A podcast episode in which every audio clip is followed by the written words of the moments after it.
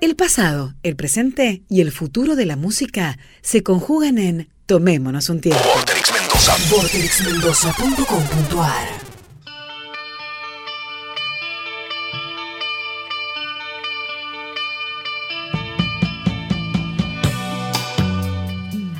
La- el 11 de agosto, más precisamente, hubiera cumplido años eh, Gustavo Adrián Cerati.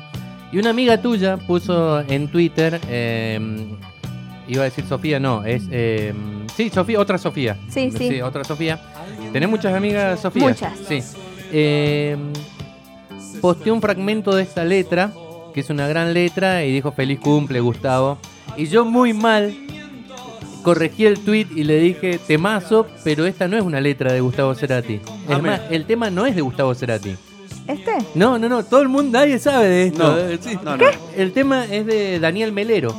Mira, Ah. Daniel Melero, que fue colaborador de Cerati Sí, y medio referente siempre de Sí. Cerati, de Soda, de Babasónicos. Sí. eh, una especie de gran productor, pero que también tiene su, su carrera discográfica. Eh, incluso eh, fueron amigotes, tan amigotes que en un momento, ya lo vam- vamos a llegar ahí, porque justamente digo, bueno, hablemos un poco de las letras de, de Cerati. Sí. Sí. Fue tan amigo de Cerati que en un momento una novia de Cerati le tenía muchos celos porque sospechaba que había algo más que, que amistad. Mira. Sí. Bien, vamos a empezar hablando un poquito entonces de las letras de Cerati. Y aclaro, esta no es de Cerati, es de, de Daniel Sí. Melero. Lo que pasa es que la grabó Soda en el primer disco Claro. y la hizo conocida y después tuvo otras versiones por los mismos Soda y demás. Es más, dice la historia, el mito, que cuando la fue a registrar Cerati, cuando fue a registrar los temas, le llamó a Melero, le dijo, Daniel, tenés que venir a firmar cosas porque estoy registrando. Por, eh". Es el único cover que viene, en, eh, es más, creo que es el único cover que ha grabado Soda Stereo en los discos de estudio.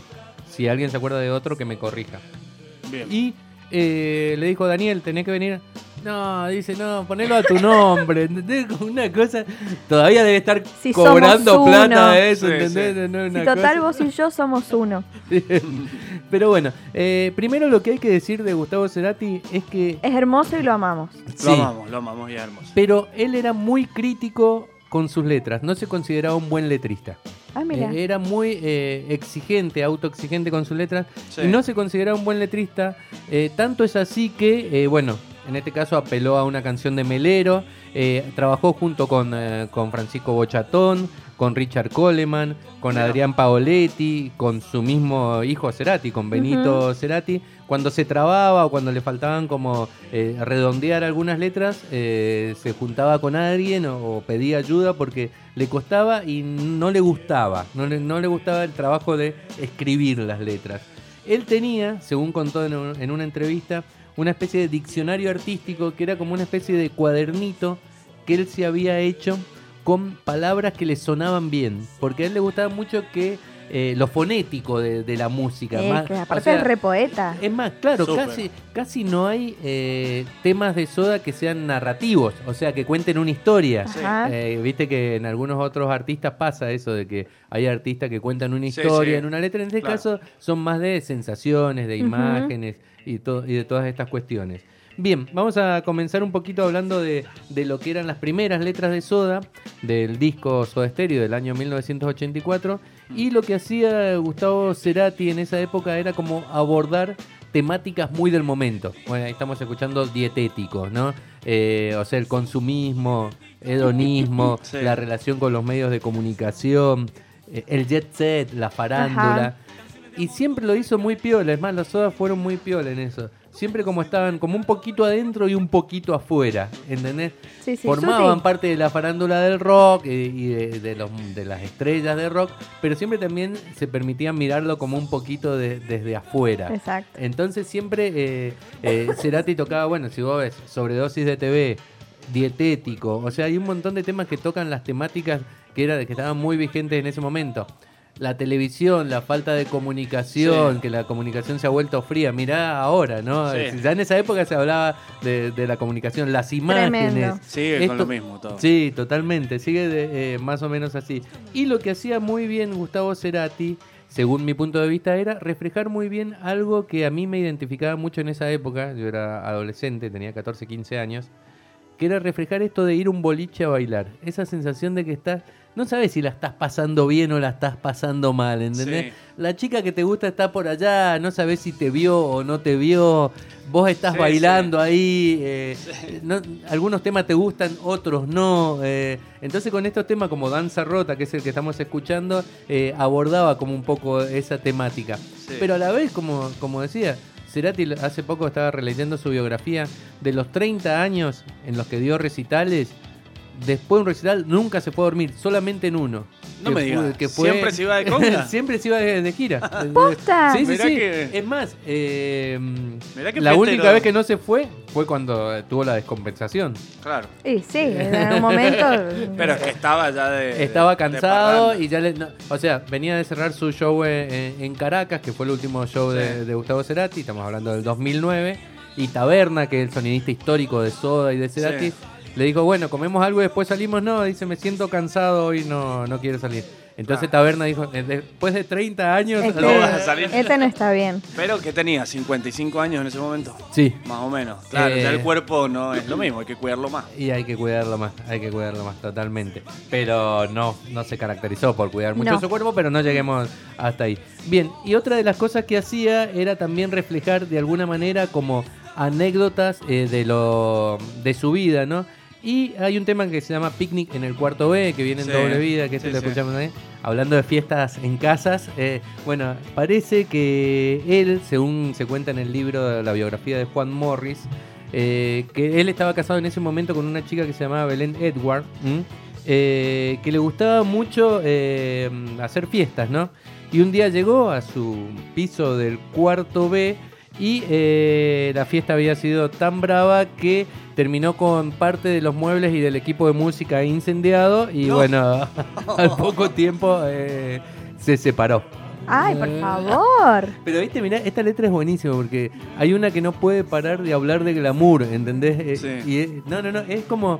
eh, era muy, pero muy preciso en reflejar lo que era la vida de, de, esa, de esa época, de los 80. Bueno, también eh, recordemos que la cocaína fue en los 80 en el rock explotó, o sea, fue era como eh, la droga que todo el mundo en el mundo consumía. explotó en esa época, ¿no? En el mundo fue más a fines de los 70 y Ah. acá a principios de, De los de los 80. ¿Vieron esas películas que reflejan la vida de los actores porno de los 70? Boggy Nights, por ejemplo. Bueno, todas son de fines de los 70. Sí. Y Argentina tardó un poquito más en Claro. llegar, pero Llegó. llegó, eh, Con todo. dejó cerebro. arrasó. arrasó Claro, totalmente. claro, Arrasó a, a lo loco. Y una de las letras eh, que también tiene una historia, y esta es un poquito más conocida, es la de Persiana Americana, que es la que estamos escuchando atrás. Eh, en el año 85, Gustavo Cerati es convocado a ser jurado de un concurso de letras. O sea, un programa de radio. Sí. Dice, manden sus letras que tenemos de jurado a Gustavo Cerati y no sé qué otros periodistas y músicos. Eh, manda una letra un tal Dafunquio que no tiene nada que ver con el Germán Dafunquio Sí, de, de- nada. de las pelotas. Solamente el apellido comparte. Es más, creo que sin una F. Pero bueno, un Sí. Manda eh, su letra. Esa letra queda segunda en el concurso. Pero a Cerati le gustó esa letra. Entonces eh, consigue el contacto de este, de este pibe mm, y le dice, a ver, mostrame más letras, porque Ay, siempre. Sí. siempre estoy con las letras que no me salen, que, que esto, que lo otro. Sí, sí, sí. Y mm, el pibe le manda letras y entre ellas le manda la de Persiana Americana, que según él cuenta, Qué bueno. eh, eh, este Dafunkio cuenta, se había inspirado en la película Doble de Cuerpo de Brian De Palma. Eh, que es una gran película, si Sí. no la han visto, los No invito a verla. Ah, no y hay una, bueno, hay una persiana americana, hay un Sí. delito, así que si la pueden ver, mírenla. Y bueno, Ah, mirá. le- finalmente eh, la Uno de los temas más famosos de Soda. Posta. Sí, Mirá. que ahora eh, arruinó Agapornis. Agapornis, Agapornis, Ah, sí, claro. sí, sí. Rompiendo Es más, mucha gente cree desde- que Aga- eh, Agapornis son los autores. Ah, Pero mirá vos el tipo, o sea, qué buena, porque era un pibe Qué en ese bueno. momento, la, la- mandaron una letra. Ahora debe seguir cobrando también Total, regalías. eso es lo que te iba a decir, vivís de eso. Vive de esa letra. Vivís de eso. me voy a poner a no, escribir. Olvídate. No, no, no. Eso siempre es muy loco, ¿no? Dentro de, del rock. Que Sí. pegás un. Del rock, no, de la música en general. Sí, sí. Pegás un tema Sí. y vivís toda Y la vida. Eh, Pero tenés que pegar un tema así también. Sí.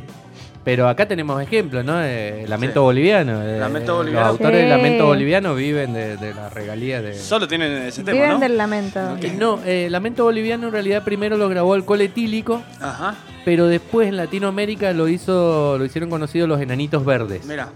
Y después creo que hace poco grabó un reggaetón, eh, no sé si Daddy Yankee o uno de esos grabó una versión de, de Lamento Boliviano, ¿eh? Ya lo vamos a, a chequear. Uno de ellos eh, lo hizo. Ese tema no es de Agaporni, me preguntan acá. un poquito, un poquito es de Agaporni.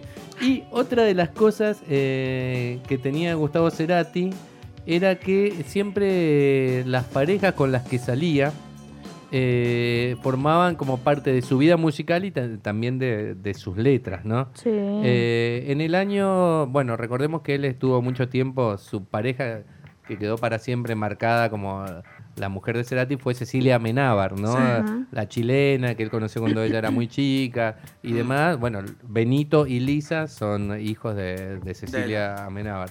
Bien. Tuve la oportunidad de verla en un recital porque ella venía acá, los recitales que daba Cerati en el Gran Rex y siempre andaba dando Mm. vueltas por, por ahí. Y eh, en el 2003, Cerati, o en el 2002 por ahí, empieza una relación con Débora de Corral. ¿Mm? Sí. La tienen... No. No. no todos la tienen porque es muy de la Sí. época de los cuarentones y de los No, no la treintañeros. bueno, Débora de. Corral era la modelo con más onda del mundo, ¿entendés? Era, La voy a tener que buscar. ¿eh? Claro. Conducía eh, El Rayo, que fue el programa de cuatro Claro, cabezas. Estaba claro. CQC y El Rayo, Sí. eran los dos programas con más onda de la televisión. Preciosa ella. Sí, una belleza exótica, Sí, ¿eh? sí, como sí, sí. con la nariz así como ancha, si sí, se no, quiere. no era la típica. mm, La típica modelo. Ajá. Y aparte, esa es, ¿Ella? exactamente, Sí. exactamente. Es más, eh, después tuvo su carrera de cantante. Bien, pero ¿cuál era el problema? ¿Qué era la- lo polémico de esta, de esta relación? Es que años atrás, Débora de Corral había sido novia oficial, incluso llegaron a grabar un disco de Charlie Alberti, Ah, del baterista de, de Soda Stereo. Uh, Entonces, cuando Cerati empezó a salir y que fue una relación seria, convivieron y demás, había como una especie ahí medio de... Y estaba rara la cosa, ¿no? No Sí, sé, pero ya habían pasado varios años. Sí, sí. Y bueno. Y bueno, pero depende cómo había sido ¿Cómo el, le el afectó otro a- vínculo. Claro, cómo le afectó a Charlie. Capaz sí. que si Charlie estaba todo bien, Eh, bueno. Ella lo dejó a él, él se quedó muy enamorado y después estuvo con, Claro. con y es duro. Sí, está muy fuerte. La bancamos a Débora, dice eh, Brenda, que si no tomabas merca no eras rockero. Era, formaba muy parte del círculo, o sea, la Sí. merca era, no sé, como el porro Una ahora, más. ponele, ¿entendés? Sí, sí. Claro, todo. Una más del grupo. Eh, Sí. Y entonces en esta canción, en Cosas Imposibles, eh, Cerati canta Si un amor cayó del cielo, no pregunto más. Como medio como respuestas a Ah. Ay no, no salgo porque es la ex Claro, de no sé qué y demás. Lo Mira. mismo no siempre se hizo había. ni cargo. No sé. Ah, me cayó el cielo, me voy a chapar a esta chica. La atajó. No era- ni siquiera era chapar, fue su novia Bueno, seria. eh, voy a. Lo mismo tuvo un final muy muy triste para Cerati esta relación. Ah, mira. ¿Por qué? Porque Cerati en un momento quiso trabajar con, eh, con Ray Fajardo. No, eh, sí, se llamaba Ray Fajardo. No, eh, perdón. eh, ya- Ezequiel Araujo, perdón, me confundí de integrante. Sí. Ezequiel Araujo era integrante del otro yo en ese momento y era productor. Y era un muy buen productor. Entonces Ezequiel Araujo eh, empieza como a hacer como alguno, empieza a trabajar con Cerati. Y eh, pega onda, pegan onda Débora y, No me diga. y, y Ezequiel Araujo. Pero esta y Débora- se termina yendo con Ezequiel Araujo. No. Pero Débora y la O repetición. sea, a Cerati lo abandonaban, así como escuchan ustedes. No, no, no lo creo. Porque no me conoció a mí. Eh, pará, eh, o sea que era. O Perdón, que- perdón que lo que voy a decir al aire, pero era una cazadora de, de rockeros, ¿no es cierto? No la vamos a juzgar, pero tiene, tenía un movimiento muy particular, o sea, tenían que conocerse, parece generar Sí. ahí algo medio raro. Eh, después no me acuerdo con Esa qué no otro fue análisis. con qué otro músico. o sea, Lo mismo Débora de Corral, su vida ya es para un libro. ¿Ah, porque sí? ella eh, a los 16 años, creo que 15, 16 años, Sí. fue tapa de la revista Gente cuando todavía no existía como una mirada condenatoria de esto Mm. y era como la Lolita sexy y la ponían a ella en Oh. bikini, o sea, era un 15 modelo años, muy claro. chiquito, sí, Mm. muy chiquita. Igual que Nicole Neumann, Nicole Qué Neumann horror. también, ¿se acuerdan? Eh, o sea, siempre tuvo una vida muy loca. Después eh, hizo la conducción del rayo, hizo música también. Tenía Sí. algunos temas que estaban bastante, bastante lindos.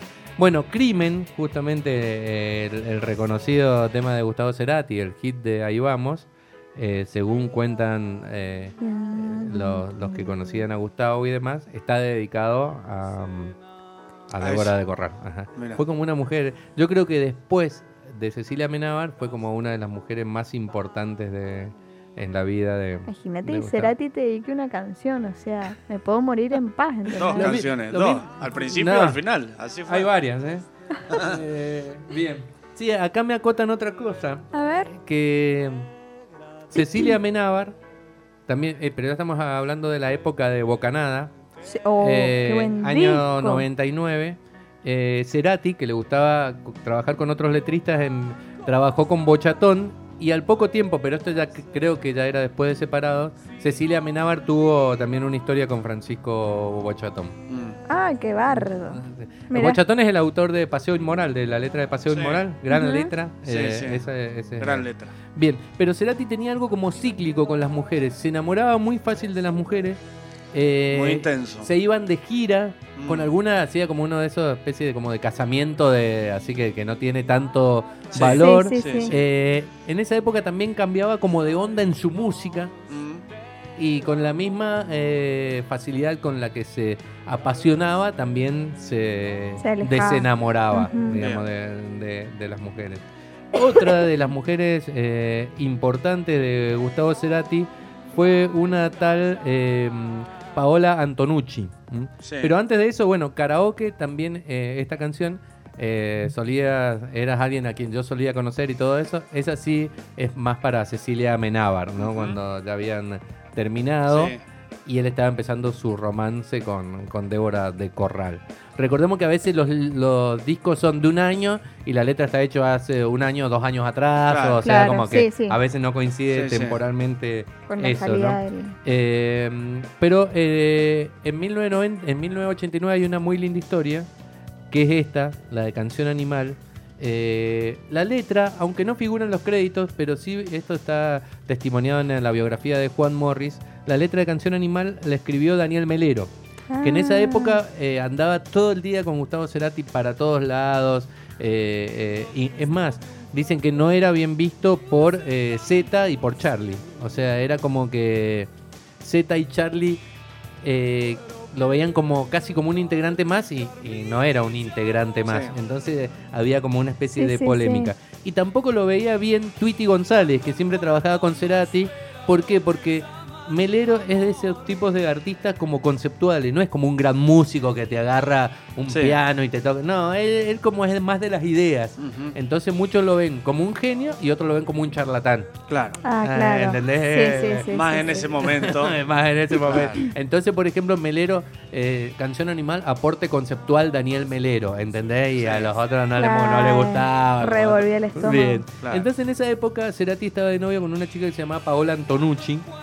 Eh, y estaba muy celosa de la relación entre Gustavo y Melero. Y extrañamente le pide. eh, Gustavo eh, Cerati le pide a Melero que escriba una letra que hable de la relación entre él Y. Paola. Ajá. Una cosa ¡Qué eh, fuerte! rarísima. Eso aparece en el libro de Juan Morris, como decía, pero en los créditos del tema yo no lo vi a Melero. Vaya uno a saber cómo, cómo será eso, ¿no? Pero, pero bueno, con Paola Antonucci también fue otras de las mujeres de, de su vida y demás. Después hay una chica muy joven, Tachi le decían, que tenía 16, 17 años cuando los Soda recién empezaban y que fue la que les diseñó el look a, a, a Soda Mira. Stereo. Eh, le decía que camisas usar, Sí, que sí. esto, lo otro. Eh, con, lo- con la misma ropa que tenía Gustavo se le hacía intervenciones Ah, y qué piola. hacía- Como una asesora de Sí, imagen. sí, y aparte creo, si la memoria no me falla, había viajado a Londres y otros lugares, entonces venía como con una onda distinta. Ahora voy a decir, bueno, yo pongo Londres 2019 y veo cómo se visten. En esa época tenías que viajar, o sea. Sí. o, o alguna revista de moda muy, muy, muy especiales, ¿no? Eh, bien, eh, ya llegando a, a Fuerza Natural, eh, ahí eh, Cerati también en un momento se traba con las letras y, y recurre eh, a, a- Bueno, primero en, en Ahí Vamos había recurrido a Benito Cerati, que era muy chiquito y le aportó algunas letras para Adiós, por ejemplo, para esa canción. Sí. Pero en este caso eh, se cruzan en una fiesta en, en Punta del Este. Cerati se cruza a Adrián Paoletti, que es un músico under de los 90. Ajá. Eh, y Gonzalo Córdoba, que tocó la, la guitarra mucho tiempo con Cerati. Sí. Lo presentan, le dice, mira, él es Paoletti. Ah, dice, yo iba a ver tu banda en los 90, le dice Cerati. Tu banda se llamaba Copiloto Pilato. Eh, Sí. eh, sí, dice, ah, dice, mira, dice, empiezan a hablar, no sé qué. Estoy trabado con las letras de, de mi disco nuevo. Eh, y a mí me gustaban las letras que vos hacías con tu banda de los 90. Dice, ¿no te querés venir a casa y vemos qué, qué onda? Bueno, todo esto lo cuenta Paoletti, pero lo ha certificado también Cerati. lo- Sí. lo- entonces, eh, cae al otro día Paoletti al- a la casa de Gustavo Cerati y dice, esa tarde solamente fumamos porro y escuchamos música cinco horas seguidas pero- y hablamos, pero no, no trabajamos en nada. Sí. Dice, cuando me estoy yendo, eh, Cerati me da un CD, literal, un CD con músicas. Y me dice, fíjate qué letras se te ocurren para esto, pero te tiro un concepto. Eh, eh, en este disco quiero hablar mucho de viajes. Y vieron que Sí. varias Sí, letras sí, de- sí, sí, sí. Bueno, entonces cuenta Adrián Pauletti, me lo contó a mí en persona, me dice, estaba en mi casa y de- que alquilaba en Punta del Este de vacaciones, dice, y no tenía reproductor de CD donde estaba. Sí tenía en el auto, entonces iba con el auto, me estacionaba frente al mar, ponía el CD de música instrumental que me Sí. había dado Cerati y, ca- y- y escribía Ah. letra y escribía letra. Mirá. Dice, a, la- a los tres días le caigo a Cerati con 10 letras de canciones. Montón. remanijo. Sí, remanica. Entonces Re Cerati termo. empezó a ver eh, las letras, no sé qué. Ah, mira qué buena esta. Bueno, y de ahí quedaron Amor sin rodeos. Magia y Sal. eh, Oh, que Magia, son me eh, tremendas letras de... Magia y Sal la venía escuchando justo hoy. Qué buen disco. L- las letras de, esa- de ese disco, para mí, ese Son creo, maravillosos. yo creo que ese es el disco eh, ideal para viajar, ¿no? No sé Sí. si hay otro disco que tenga eh, tantas letras para, para viajar. Eh, bien. Ya bueno, después lamentablemente Gustavo se nos fue, esas fueron las últimas Sí. letras que, que hizo. Eh, con Melero, en el disco que hicieron Colores Santos, era más como que cada letra era de cada uno, digamos. Sí. Eh, y es, es más, suele pasar que a veces se juntan, no sé, cuando se juntó Fito y Espineta, o Charlie García y Pedro Aznar, vos te das cuenta qué temas de quién. eh, Sí, tiene Seguro. como una Sí. impronta y una esencia. Entonces, eh, como que como no era que hacía como letras en conjunto, sino que era más que nada, eh, él hacía la música y le pedía la letra a alguien más. Otro de los que siempre colaboró fue Richard Coleman, ¿no? Que, bueno, fue colaborador hasta, hasta el final. A mí particularmente, y para terminar, hay una letra que me gusta mucho, Sí. que es la que abre Dínamo, la letra de secuencia inicial, porque es como una meta letra, o sea, es como una letra sobre las letras, porque te está diciendo, acá está empezando el disco, este es un viaje, esta es la secuencia inicial, entonces me parece que es como una especie de, de letra sobre las letras, ¿no? Bueno, y ahí en Dínamo también, eh, para hacer otro especial sobre cómo Oh, trabajó las letras y demás, y le dio como esa onda medio progresiva a ese Sí. disco, eh, que también tiene que ver mucho con lo que pasaba en Manchester, con Sí. otras bandas y demás. Cerati siempre tuvo como el oído puesto muy en lo que pasaba en el mundo, o sea, era como Sí, que iba al mismo momento que, que el Mucho mundo. timing. ¿Quién, quién fue, cambiando un poquito de tema, quién Sí. fue con la última chica que estuvo? Eh, Chloe Bello Chloe se llamaba Bello. la, la chica, que era una modelo de 23 años. Sí. Es más, eh, justo me acuerdo mucho porque leí ese capítulo ayer. eh, y eh, Cerati eh, compartió parte de la gira de Fuerza Natural con esta modelo. Claro, ella 23 años, el más grande, Claro. de gira. Ah, lo diosa. Sí, es Sí, diosa sí, total. sí, eh. La estoy viendo acá, Yo es diosa. también. Otra de las cosas que otra de las cosas que me llamó eh, la atención es que Cerati tenía un Facebook, eh, pero y salía en su foto de perfil salían los ojos celestes de él Sí. y lo firmaba como Clark, que es el apellido de la madre, ¿vieron? Eh, Mirá. Lilian Clark.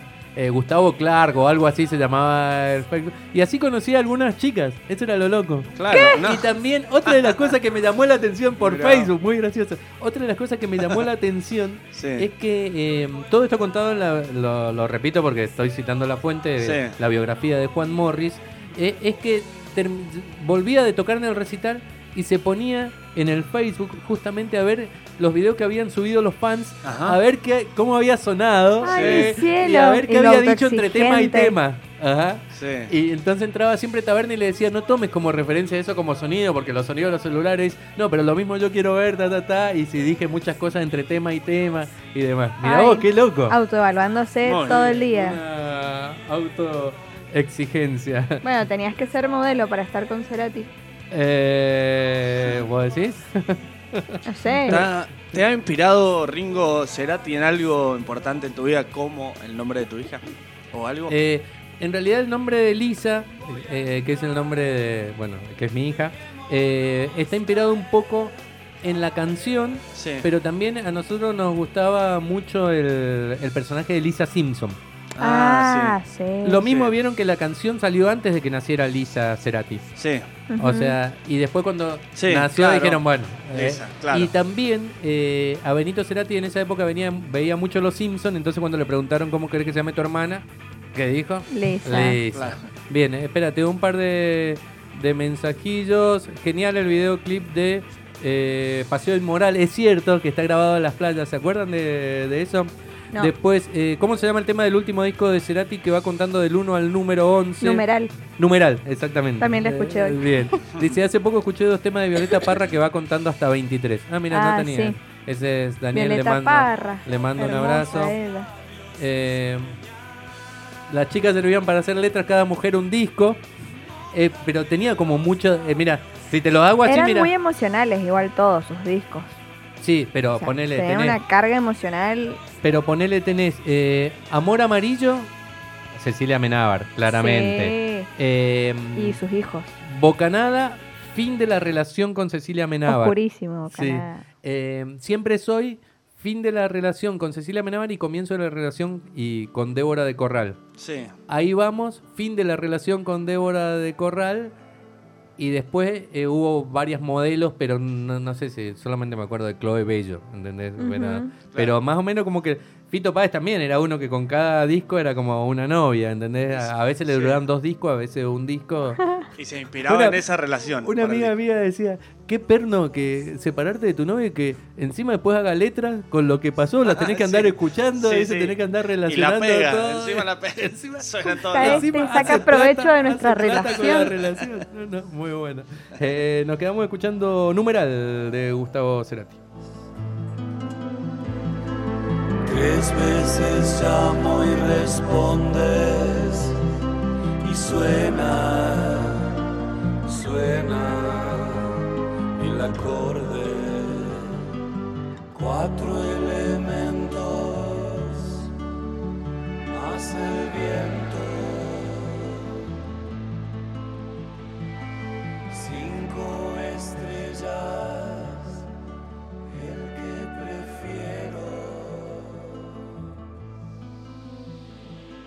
Seis es el diablo escondido